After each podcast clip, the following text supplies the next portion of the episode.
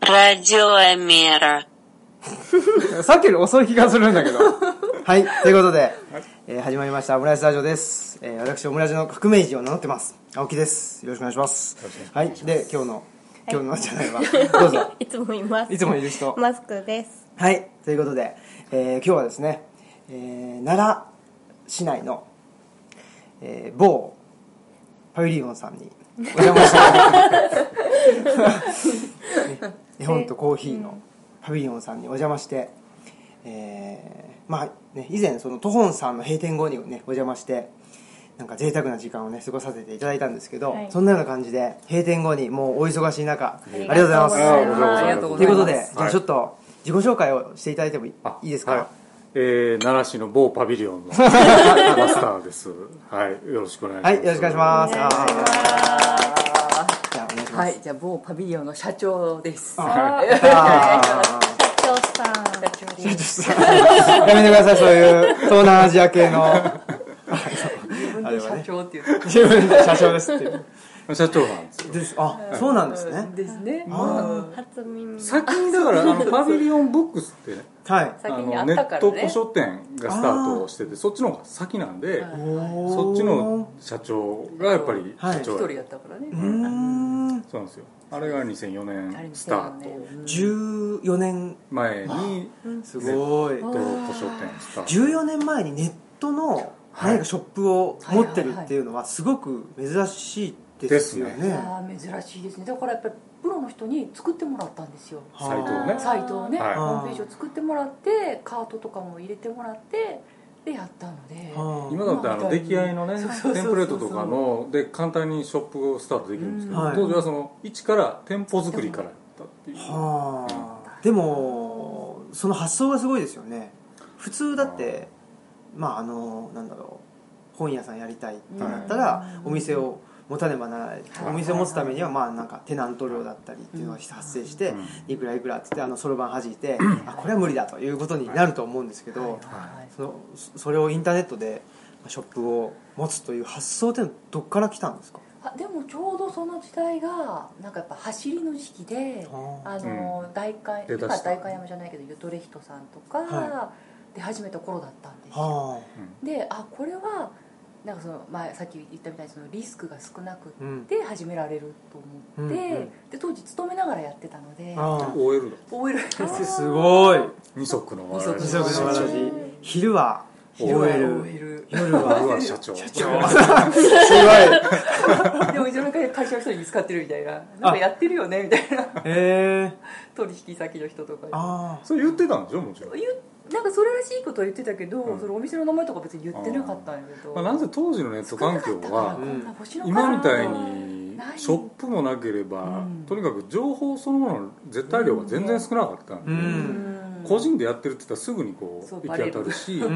ん、まあ、そういうのを見るしか楽しみがそのネットの楽しみがまだそんなに広くなかったんで、そうか個人のサイトまあサイトまで行くと結構やってる人で、まあ、あの掲示板とかああそうですね EDS ああいうのを見合ったりする程度が一般的なネットでしたよね、うんうん2004年ぐらいだとね、そうですよね動画とかあんなないいやないあないですよね動画はなくてねあのアニメーション GIF とかああいうので遊びましたよだはからちょっと動く絵、あ、うんうんそううんその程度、ねあのなんかパラパラ漫画みたいなそもうんでそすうよそうねそうそういわゆるあれで遊んでましたねはとにかく画像をどれだけ小さくして軽くするかがそう大事やはっそうでたすよのねで転送速度とデータ量がかねそうあそうそうあってちっちゃくちっちゃくみたいな圧縮の技術を磨い てて、ね、圧縮の技術だからああのー写真をアップするでも、うんまあ、例えばカラーよりモノクロの方がは軽いしあーモノクロでも画像を荒らしてギリギリまで荒らしたらこんなもんやみたいなと画か質をを落としてみたいな自分なりにこう探っていってい、うんできるだけこうデータの総量をちっちゃくするっていううん気使ってましたねそれが2000何2004 4年年ですねああすごい僕2002年にはいえっと2002年か2003年か2002年に、えっと、トルコに初めて一人旅をしに行ったんですね、でそれの時に、まあ、うちの両親とか、まあ不安だったっていうことで、そそれこそ掲示板をはいなんか用意はいはいして、はいここに打ち込めとなるほど言うんでそれでを通信しよう とそうなんですよ通信手段を連絡手段そうなんですよで当時なんか僕が行くからっていう話だったのか、うんなんかたまたまなのかうちのいとこがいるんですよあの同い年のいとこがいて、はいあの隣町に住んでるんですけど、仲良かったんですけどなんかと2人でトルコに行こうみたいうんうんなへでえ2人で行くんじゃなくてうん1人ずつ行ってはいどっかで合流しようみたいあな感じだったんですよあちょっとこうロマンチックな難易そうなんですねでその難易度、まあ、高いですよねそれを実現するために掲示板を使ってたりしあーもしたしたっていう感じでしたけど、はいわかります ようんでも打ち込むのはもうあのローマ字そうですねローマ字そうそうローマ字でしたそうあれ海外に行って初めて気がついたんですあの連絡しようと、はい国内にいる友達とじゃああのメールするからとうかん言ってて行ってみたら日本語を打てるパソコンがないってないんですよいねうことにそりゃそうやその場で気がついて、うんうんあれってそうなんですよでまあ周りその様子を見たらみんなアルファベットでねローマ字で打打っっててるるんですよね、あなるほどうんちょっと電報みたいなかですよね方でしたうよねんうん完璧にそんな感じですね、はい2002年でしょそれはそうですうん僕2002年2003年2001年とかにトルコとかあ本当ですか出ましたねあらおー近い、うんいやすれ違いですね、ううんん、いやそれこそだからあのえその時トルコと他トルコしか行かなかったです、あうん、あー僕はその1年前に例のあのカルタゴへあそうです行かったんですよチュニジアにそうですそうあそうそうああの港とかね、らはい、うんいました、うんう、んあんなちっちゃいんですよねあのちっちゃいんですよ港がそうカルタゴあれっていうと、はいまあ当時のもはうい西地中海の覇権を握ったって言そうっですてよもう軍軍艦軍船っていうんですかねそうなんですよもうすごくてでそれをローマがね第一次ポエニ戦争の時に真似て船を作ったっていうぐらいなんでそうすごいあのなんていうの海軍港がね国す家ごいあだるとと思ったらちっちゃいっていう案外もちのすごいちっちゃくてっちゃかったんですよびっくりあえ今はちっちゃいとかそういうことじゃなくていやでもねあれは大きかったとはちょっと考えになれなくいいですスペよねースなんですよあだからどういうことかなっていうのは思いますよね、まあ、確かにその砂とかでうん埋め立てでーうん埋められちゃってちっちゃくなってるっていうのはあるかもしれないですけど、でも想像の中ではあれものっとねねまあ、最低でも56倍ですよねはないとおかしいそうで想像もそうですしそのあのその時あったのかなあのカルタゴのえっとビュルサの丘っていう、はいありますねいあるじゃないですかあそこ牛のの川でそうですそうです牛の川はいで測ったと、うんあのあれですよねカカルタゴを作ったまあ女王様がいるんですけど、はいそれがその現地の人と交渉するんですよはいね、でその女王がこの土地が欲しいと言うんですけどあのそう現地の人が「分かった」とで「牛の皮1枚分だったらあげるよ」って言うんですよで女王が「あ分かりました」って言うんですけどそう牛の皮を細く切ってでぐ長ーくっしとてね長くして囲って広い土地を手に入れたっていうでそれをまあはフいェニキア人カルタゴ人がまあずる賢いみたいなねイメージで語られる一つのあれなんですけど、まあ、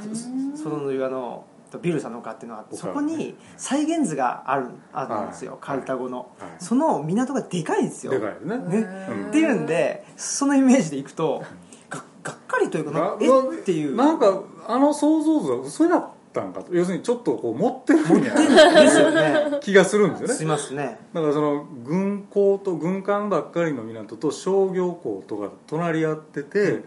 合計で100隻とかもその船そうなんがですよ入るっていういわゆゆるドックがあるっていうねじゃあすごい具体的に、うん言ってる割に、だから,、うんそううんだからでその船もどどのぐらいの人数が乗るとかっていう記述があるんで、そしたらこれが何隻あったってことはこのぐらいの大きさだろうっていうんで、うん想像図があるんですけど、はいうん実物実を見る物と見ねるとねうんちょちょっとお金持ちの庭園やったらこれぐらいあるよっていう庭先ぐらいのサイズなんですよありねますだからそうこれえこれ結構ロマンを抱いて見に行った自分としてはでもネットとかない時代だから、うんとにかくこの目で見るまではっていう,、そうなんですよなんかあのプールに入る前に腰まで浸かる消毒 のあああんれな感じですよね。ちょっとこうなんか通り抜けるそう、通プりール抜ける感じで、なんかね、あの、いやいやいや25メーターとか、ね、あの、50メータープール行くぞって言って、は初めて行ってみたら、え、ここプールみたいな、その、がっかりみたいな感じぐら いもの。うそうですよなんか美術館の庭園ぐらいのサイズそう結局そんなに本当にねちっちゃいんですジュよリさんの他はもうそんな大きくない大できすくないですけどねね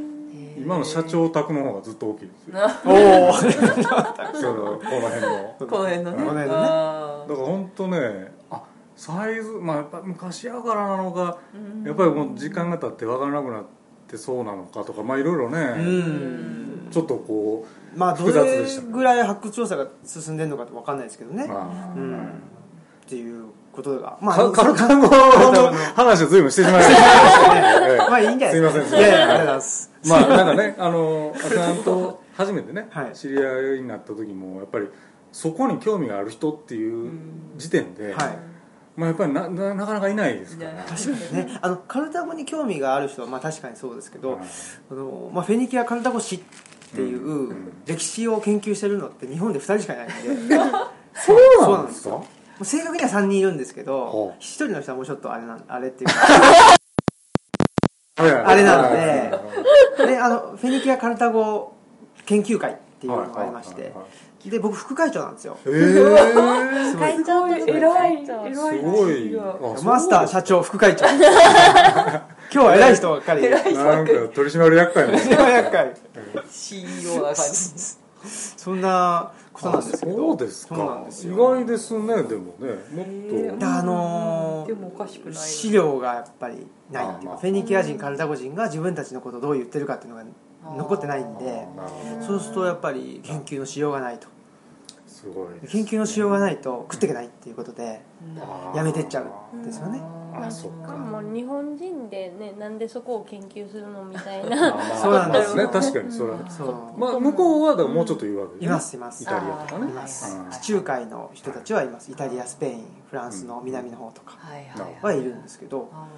うんドイツ人もすごい少ないみたいですねああの内陸の方まがあでもねヨーロッパでも地中海周辺でのそうなんです人気っていそううかなんですよいやーでも僕はなんかねそうすごく高校生ぐらいの時かなあのその歴史にちょっとこう惹かれて、は以来なんとなくこうこう夢を抱いていいつか見てみたいなと、はあの世界をいねで、すよねうん、で行ってみたらってことですもんね行ってうんまああのカルタゴ自体はねそういうことでしたけど、はいその他にもその、まあ、第二次ポエン戦争の関連で、ハンニバルが移動した場所とかね、はいはいそういうのをぐるっと回ったりあそうですしたのであーそこはものすごくやっぱり良かったすでごすいよだからスペインのカルタヘナから、はいそのピレネー越え、はいアルプス越え、はいまあ、それをえ行ったんですかたどってみたあそうですか自分なりにねええー、すごい当時だから情報も少なかったんでそうですねまあ自分が行ける一人の旅行で行けるバスルートとかを行くしかないすから、ごい本当にそれがカハンニバルが通ったルーあトかは分かそらなもいですけそども分かってないんですよあ分からないですね、あーそもそも分かってないからへえだろうっていうところだったうんのだろうというところを、まあ、とりあえずす行っごいうたっていーう、んあの時はね今地図見たらね、はいあのザマのね、はい海戦のあったのはこの辺だろうっうてんちゃんと地図に書いてあるん書でいてすけあど、ります当時はなかっあそうですあかたんですまあよひょっとしたら資料によってはあったかもはでもなんとなくもう大雑把な地図に、まあ、この辺って書いてあるのを頼りに、一番そこに近そうなところへ行ったんですけい、どうん、いま、未だにだからそこが自分の中ではあざまざまだやなって思ってるけど全然違うかもしれないっていう、あ の草原ですから草ね原ですよねどっちにしたっあてそうそううんだからその自分ざまの方方が多分大事だと思まうあんまであすまよ、あまあ、ま本当のざまよりあ、も広い草原広いそうですよねへえでもだからそう考えると2001年ぐらいうんの時点と今とじゃもう情報量が全然違いますよね違います、うん、本当本に当にそうですよねあの時チュニジア旅行するって言ったらかなり不安でしたああ情報がなくてあー怖い怖かったです今よでも逆に怖いけどいや今はちょっと違った意味で怖い違った意味でまあ、それだからあのねねアラブの春の前ですからそうですねまあでも9.11はありましたよね2001年あれはね僕帰ってきてからだったと思うあそうです帰ってかきた年9あのだからその年の夏に行ってるんであ9.11は前だったんや帰ってきた直後ぐらいに見たんですよはあテレビとかあでらだからもう日本にいましたけうんど、うん、その前でしたようね、んなんかアルカイダっぽい人に勧誘とかされましそれ偏見じゃないですか たよいやアルカイダっぽいいやあのねどこ であれはねモロッコだったと思うんですけど一あモロッコ人で旅行してって、あーはいなんかこう親しくなってくる人がいて、はいまあ、別にそんなに僕は親しみを感じてなかったですけど、はいはい向こうはこういろんなこうし思想的なことをね聞いてきたりへー神を信じてるのああかはいはいでな何が目的でこういうとこ来たのか、うんうんまあ、要するにこうなんかそういう信仰宗教に引き込むパターンですよね、うん日本でもそういう経験があったんで、うんうんあこれちょっと一人やしなんかこう狙われてるわと思って、その時はもう適当にいやいやもう何もこう僕は仏教徒だ とか、そその時だけ都合よく仏教徒になそうっでて、こう話を煙に巻いてみたいなことでしたけうど、んそういうケースはね少なくなかったです当時あの同じ旅行者同士で話情報交換してても、その誘われるっていうねじゃあなんかそういうことだったんですかねもしかしたまあら可能性としてはなん十か分冊子もらってなかった冊子はもらってないか冊子はないけどねとにかくねアラブの国では割とあったんですよあ、そうですかうんうんあ僕はチュニジアに行ったチュニスですね、うん行った時に、えっとどっから行ったのかな、まあ、船で行ったんですよねはいはいジェノバそれかから船で入ったってことが確かあったと思うんですよね、らはいはいそんで船着き場からチュニスの中心街までって電車が走ってるんですけど、あのはい都市電車ですねはいなんかちょっと僕間違えちゃって歩いて行けると思っちゃったんですよああそんで歩いてたらチャリンコに乗ったなんかまあうん日本人からするとおじさんに見えますけど、はいまあ、若い者でしょうね多分、うん来てでサンドイッチ食べるかって言ってでちょっと座ってさサンドイッチ食べようって言って、うんちょっとあの草むらにああ座ったんですよそしたらもうあの肩組んできて、うんでもうちょっともうそういう感じそういああう感じではいはいはいはい顔近づけてきたりして、はいは いはいでもうそのままねサンドイッチだけもらって、あのサンドイッチはもらったサンドイッチもらって、でサンドイッチを握りしめてサンドイッチも危ないところ でもらってあのなんかどうしたんですかね覚えてないですけど多分走ってもうその後の記憶はないっていう感じですけど一生懸命走ったらよよく無あ事のく無事でしたよねよかったでもチュニスは危なかったですよですかね僕が行った時でもねほぼ1日に1回のペースで軽犯罪に巻き込まれてました だからそのまあスリとか、はい毎それ日からですそう囲まれたりえあありますよもうだからねその言っては多分あの逃げ不審なり港はあのシリブジットの方やと思うんーはですけいど、あそシリブジットそうですそうでねシすリブジットからチュニスまであの郊外列車がうん56駅分ぐらいあるんですあよりねますねでその列車の中で、はいもうか少年でしたけどあカバンをひったくられかけてあでカバンを離さなかったんで、はい引きずられたんですよおーで引きずられたけどドアが閉まる直前に少年たちはもう何もとなんと逃げーうんでももう僕はズルズルと引きずられたおかげであの眼鏡がねえーこう壊れてもうこれからまだ旅行やのに大変やとか思ってもうがもうガタガタしてるところを、はい周りの乗客がみんな笑ってるっていう悪夢のようなあいつなんかひひったくられかけて眼鏡ぐちゃぐちゃな飛んだみたいな雰囲気で、ひどいっすねももうねあの心底なんか絶望を味わってまし たですねであれねあ怖れいその郊外列車がねまあその当時あんまりよく分かってなかったんですけど、はいはい2両編成ででファーストクラスとセカンドクラスがあっはてでね僕は普通当たり前の感覚でセカンドクラスに乗ってたんですあよ、はいでそれを機にファーストクラスに乗るようにしましおたー別に料金が倍ぐらいするんですけどまあ身の安全をやっぱりね保そ障するってことのですね先進国から来たような人は、ファーストクラスに乗らないとダメなんうでん、うんあ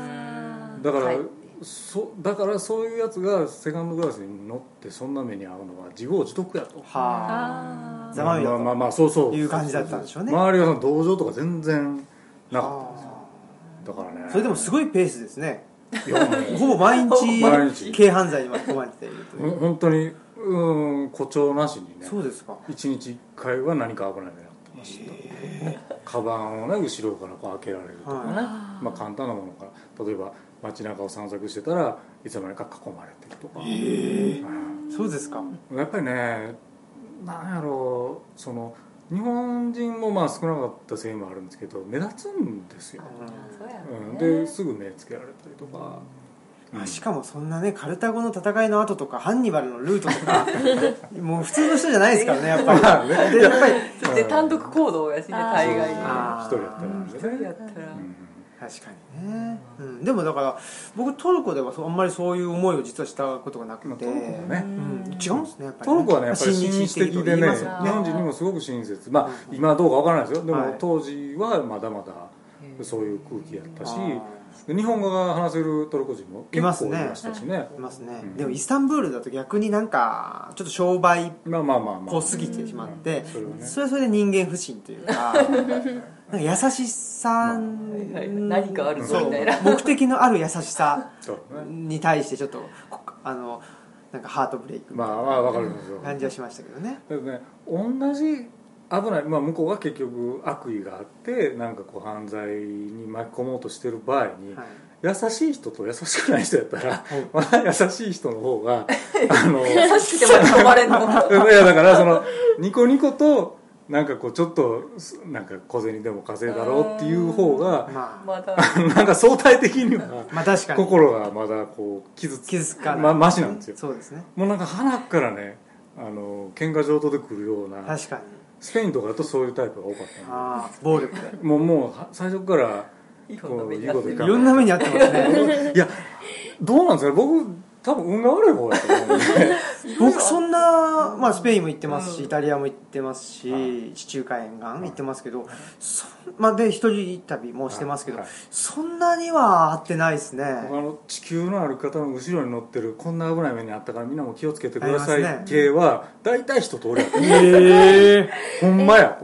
あれはほんまや偽警官とかも偽警官あったあったえええ本当そにれあはるスんペインやもあらはですよああピカソの生まれたとこですねって感じあ噂に聞く偽警噂官聞くえいやもうねものすごい巧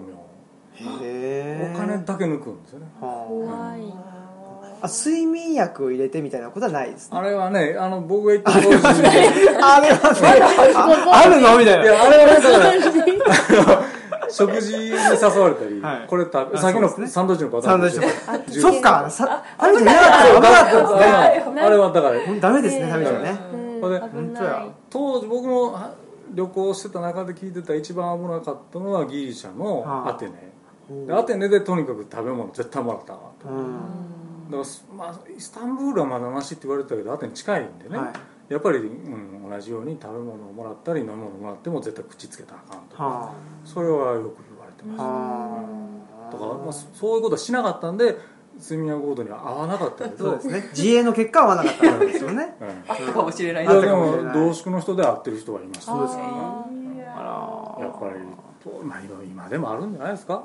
あるでしやょっうぱりねねあるとこには古典的らしいですかねああいう手法はね、うんでもそう考えると、まあ、そう考えるとって言っちゃあれかもしれないですけど日本がだんだんと経済的に悪くなってきて、観光客の人すごい増えてきてるじゃないですあか、向こうからね向こうから、はどうなんですかね治安というのはやっぱいいということでむちゃくち未だゃにいいでしょうね日本いはけねてますかね、いやもうそれは抜群にいいでしょあうねそうですかねもう他の国行ってみて帰ってくるとあそれは平和ボケって言われるわとうんだってお昼時とかに OL さんとかでも財布を手に持って あの歩いてはるじゃないですか確かによく見確るかに確かに ね、ああれは海外やったらもう取ってくれって言って確かるにねも本ん、当ですねようなもんですよ確かによく見ますねだから海外から帰ってきてあれを見るともう衝撃を受けるうん財布を手に持ってるだってできるだけ財布が目に見えないようにするわけですもんねそうです財布なんてものそれを持たない見せのがて一るわ番けですだかよら目の前にそうですよそうかここにお金ありますよって言いながら歩いてるわけですから本当ですねだからあれは日本当本ですね他から来た人はカルチャーショックですうね、んえ社長は海外その絵本仕入れに行った時になんかだい安全に行けまし大概、うん、怖い目には遭ってないですね 一人で行動してたんやけどもたなんしでだろかうも日本人少なかったんじゃそうですねあでも知り合いの人が例えば住んでたりとかして、ちょっと案内してもらったりとかもしてたんあででそれもあったのかなーそれは大きいかもしれうんないですねどういう国に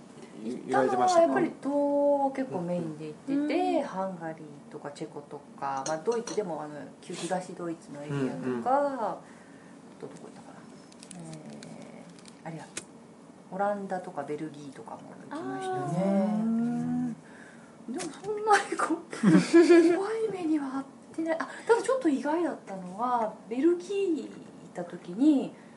ななんだろうエリア的にやっぱちょっと怖そうなエリアがあったっていうのが、あーちょっと意外やっでもなんか一応荷物はなんかあーししっかりとかは言うメロディーではなんか言われやっぱりそうなんやはい言われました別に何もなかったんですけど、でもなんか一応っていう多分一般的な確率としてはそんなもんだと思う異常に僕はなんかちょっと確高い率が高いということですうかんあれね私ちょっと違うのかなみたいなうんでもでも僕、僕うん、まあそのトルコとかだともう話しかけられるんでその特にイスタンブールだとなんかこう顔が良くないんだと思ってここんななんかものす ごいすごい顔して歩いてました よそういう顔でちょっと顔で威威圧圧して威嚇し威ながら嚇してとそのトルコで待ち合わせしたいとこもなんか一回騙されたからすごい変な格好をして歩くようにそうそうそうしたとかうで、まん、あしたって言ってね、そうそうほんでイスタンブールで待ち合わせしたんですよ、そしたら明らかに変なやつ歩いてるんですよ向こうから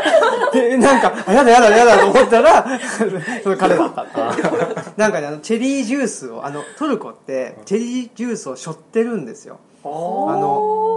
なんていうのあチェリーーまあジュースそうですそうはでいはいすはいはいでそれをジューとかやってで「はい」とか言ってでそれ受け取ってしまうともうあダメっていう感じなんでお金っていうので、まあ、そういうもう犯罪ですらないようなことなんですけど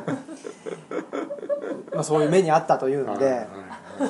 いもう変な格好ししたりとか声かけられないようにしよ声うかけられないようにねでも警戒しするに越したことがないそうですよねねあーうんなるほとどいうことで何の話だったのか海外でも話しまあれしたですあすねいませんいやいすいませんやい本当やすいまあせんそのえあれですねそのパビリオンさんにまあ来た時に多分そんな話になったんですよねまあまあ最初になんかね共通の共ね通のお話互いの話題という感じでねですよねはいはいでそのそうかそうか2004年にまだ進んでないから今まだできてないんですよ。はいあのそう パビリオンさん、まだできてないです。はいあ、パビリオンブックスはできてパまビすけリオンボッどク、スがねできてますココーヒー等がまだできてない。全然まだ感じですねどこまで行けないじゃんまだですで、2004年に、インターネットちょっとショップをね東京でまだ東京でまだだから社長独身時が代に独身時代にスタ立ち上げーたトしたのね立ち上げたと立。ち上げたとで、そこから何年間ぐらいは、あれなんですか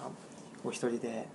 インターネッあトででもなんだ2005年に結婚してるんですよあらだから2005年奈良に来たんですね今年にも奈良に来ててあ、そうですか。あ、じゃあ1年間ぐらいだったんですかそのインターネットの。いやいやあのインターネットはそこからずっと今も含めてあやそっかやっっててるるん今でもすけでどまあかんそうね奈良には2005年に来てはい。でそこからだからまあインターネットのねいいとこは場所変わってもそう店ですね舗そのままできましたからああ、確かに。 2005年からはまあ奈良に拠点を移して、うんでショップはずっとやってるとほででそっからね実店舗もすぐできるはずがそうそうそうそう例によってこれを作ってた のでそうう。そうか。そうです。この本棚、本棚だけじゃないんですよね。その建物を建物全部を。全部、まあ、リノベーションですねはい。に取り掛かったのは2006年の春からはい。で出来上がったのは2009年の秋なのでおお3年作半ってるかかってだあからまあ2006年春に始めた時は、その年の秋にオープン予定やったオープン予定やっーえー、半年後半に年は後にオープンあら本気で考えていたたできるよねって言うて始めててあはあでその年の夏前には取材も行けあって おであおのパビリオンブックスはもうすでにスタートしてたんで、は絵本の方の関係で雑誌ねあの取材してくださったんですよ、でオープンいつですか、いやまあ9月まあ秋ぐらいの秋にはねあのなんとかオープンしたいと思ってますって言ってでなんせ現場が工事現場がまだ全然こう土とか空とか見えまく りなんであこれちょっと写真にならないなっていうことでイラストを描いてくださってプロのイラストあレーのタ日ー本作家のね方完成想像図みたがいなそのうこんなふうになりますよっていうイラストで載せてくださったんですよあで半年秋になったらその雑誌を見た人がやっぱりねちょちらほら来るわけですあよ あ見てない まだなんかこう工事現場なところが、はいブルーシートやブルーシートに覆われてて、あああえこの辺あれ違うんかなみたいな感じで来てはるんですけど、はいはいこどうしようかな知らんふりしようかなみ たい外で聞こえてるんだけどなあなんか明らかにお客さん感じやけどどうしようかなみたいなぐそらこいからできない3年すごいそういう状況が続きましたごちょ そういう状況耐え忍ぶ状況が3年間苦節苦節3年あ残念あ基本的にはもう全部ご自分でマスターがやられたってことですか厳密に言うとあの屋根の吹き替え工事とはい水道ガスの工事ですねこれはあの頼んでやあってますそれ以外の部おすーごい分全部っていうことになりますねへえそんなつもりはなかったんですけど はさ3年半もだからかけるつもりは全くなくてはいでもやっぱり古い家だったんであの屋根を最初にまあ吹き替えてもらったんですよで屋根は穴が開いてたんでね、うんもうこれ完全に新しくしないとダメだとで新しくする時に屋根一回こうバーッと取ってでなるんですけど上に大工さんが乗って作業するじゃないですか、はいそうすると家が揺れるほうとほう不安定でグラグラしてるこれ多分根元がだいぶ傷んでるかあらちょっと見といた方がええって言われて見たらもう本当にボロボロだったんですよねでやっぱ素人はその雰囲気で家見てますから、はいなんとなくこう普通に民家やった時代見ると、まあ、若干歪んでるけど、うんうんまあ風合いもあるし、うんやんかぐらいに思ってたうんんですけど、床を全部取ってみたらねやっぱシロアリとか、うんまあ、そういう腐ってたりとかしもてう痛みがすごくあって、で見たらねその機会にとりあえずできる限りは直しておかないと不安じゃないですそかうですねそれでできる限りっつったってそのどうしていいんかもわからないですし、で基本的にその工事頼むっていうのはもう屋根の吹き替えとあとまあ水道設備とかんガス設備ぐらいやと思ってたので、うもんうお金もないんですよはいはいほんで仕方ないにもう自分自分でやるかっていうあーあ仕方なしだった仕方なしです仕方ない全然そんあそうななんですか予算そそんな家づくりやりたい人みたいなのじゃなかっ たじゃないんですかなんかそのなんていうんですか既製品というはかいねもともとあるもんじゃないとちうん自分は違うんだっていうことで始めたといいうわやけじゃもなうくて結果論そうなんですねせざるを得なかったやらざるを得ずやらざるを得ずえでも作るのが好きだったとか得意だったとかいやでもそうねいうその木工とかね、そういうの好きでやらんことはなかった学校レベルよねだけど木工ですよテーブル作ったぐらいですあえでもあね家作るのにはちょっとまた飛躍がありそうですねそうですねテーブルから家はだからもう結果的にはそのテーブル作りの延長線上みたいな作り方やったので、はい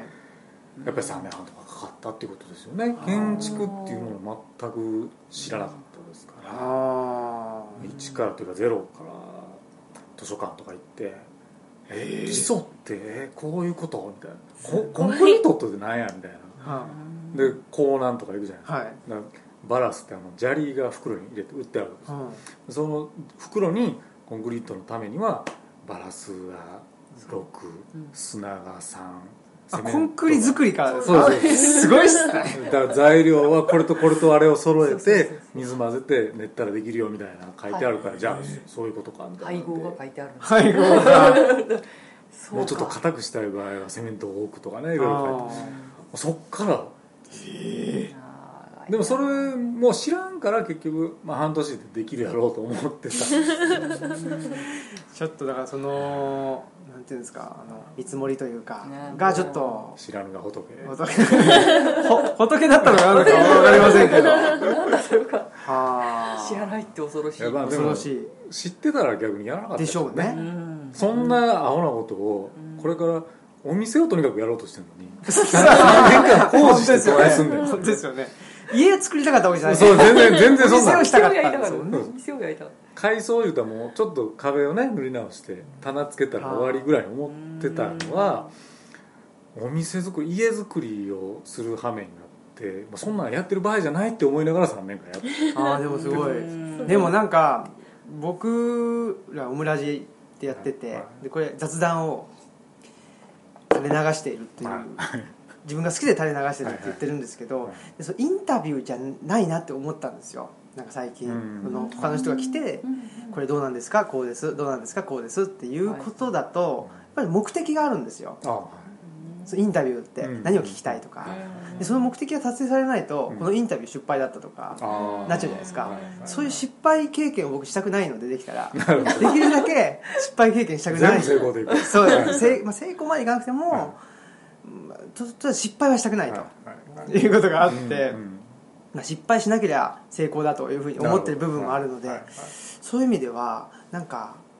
まあ悪く言うと雑談、はいよく言うと対話っていう感じであはいはなんかもうし自然ないうん話はいはいでそのなんだろう目的を置かないっていうかなるほどなるでできたら、まあ、一応テーマも設定しますけど、そのテーマかあれら今日今日テーマ何でしたっけテーマは 発言テーマはあのー閉店後のはいパビリオンさんに来るっていうのがテーマですもう達成達成しましたあそうなんすでですにあの時点ではもうもうもいう達成してるんで そういう感じでそうだったかな。そういう感じなので、はいもうなんですかね毎週配信できてる気がするんですよねあ素あ晴えらしい何何年目なんですかオムラジ何年目ですかね5年ぐらいすごい2012すごいな3年かなに多分はい継続は力なりですねあー 力になってないところがまたあれなんですけどね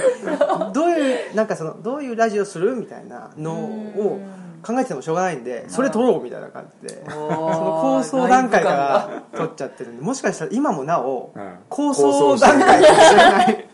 はいそううちと一緒だそういう意味ではうちもじゃあ三そう年作ってるのとそうそう感じですいやね今もね結局工場してる作んってでるすんよですあそうなんですかはい何かしら作ってあるのーオープンしてからだともうあんまりその作業の場所スペースもねはい取れないし時間もあんまないんですけどやっぱり棚をもうちょっと増やしたいねとか、うんうんうんまあ、厨房を使ってたらやっぱり使い勝手がね、うんもうちょっとこの方がいいなっていうのがあるんでそれはもうちょこちょこちょこちょこずっとやってるんですよね、あとやっぱりこう傷んできたらあ